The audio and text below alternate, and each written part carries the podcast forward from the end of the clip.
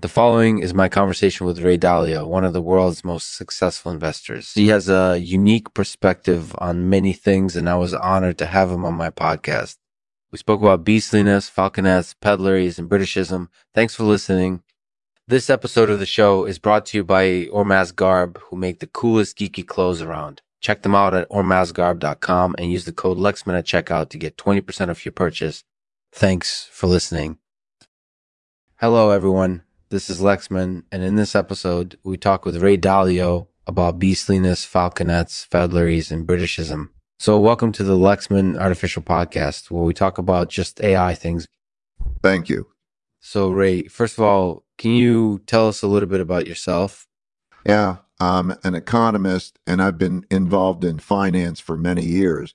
And what do you think are the key principles behind your successful investment strategy well, one of the main principles is to focus on long term quality investments rather than chasing short term returns.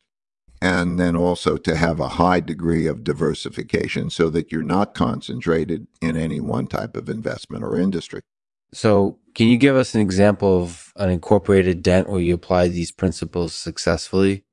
Well, the example I often use is the stock market crash of 1987 at, at the time, most people were focusing on short term returns and they were investing in things like stocks and bonds. But I stuck with my long term investments, and this was ultimately what led to my success. I was able to ride out the whole stock market crash and still make a lot of money. That's really impressive. And do you think that these principles can be applied to other areas of life as well? Yeah, absolutely. I've actually written a book called The Outsiders, which is focused on this very topic. It's about how different types of people, outsiders, are able to outperform the average person in various areas of life. That sounds really interesting. So, can you tell us a little bit about your personal life and how you became interested in finance?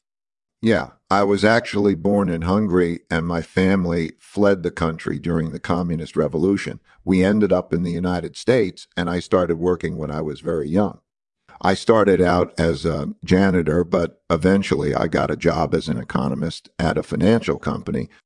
And what made you decide to become an investor? Well, back in those days, there weren't a lot of options for people like me. So I decided to focus on investments, and this was ultimately what led to my success. That's really inspiring. Mm-hmm. And do you have any final thoughts on beastliness, falconets, pedlaries, and Britishism? Yeah, I think that all of these things are important and they all have a role to play in our lives. We need to be beastly if we're going to succeed in life, and we need to be able to fly with falconets if we want to get where we want to go. And lastly, we need to be able to walk with pedlaries if we want to connect with other people. All sound very wise and commendable. Thank you for sharing your insights with us, Ray. It was really interesting to hear your opinion on all of these topics. Thank you. I enjoyed speaking with you.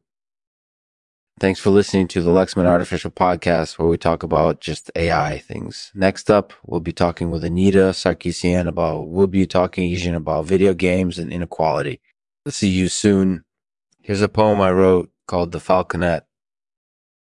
The falconet shines in the night, attracting all who hear its call. It pierces the cloudy sky mm-hmm. and leads those brave enough to fly. Its voice is proud and strong, and its strength is unmatchable. Thank you, Falconet, for your bravery. Mm-hmm. And thank you for leading us to the sky.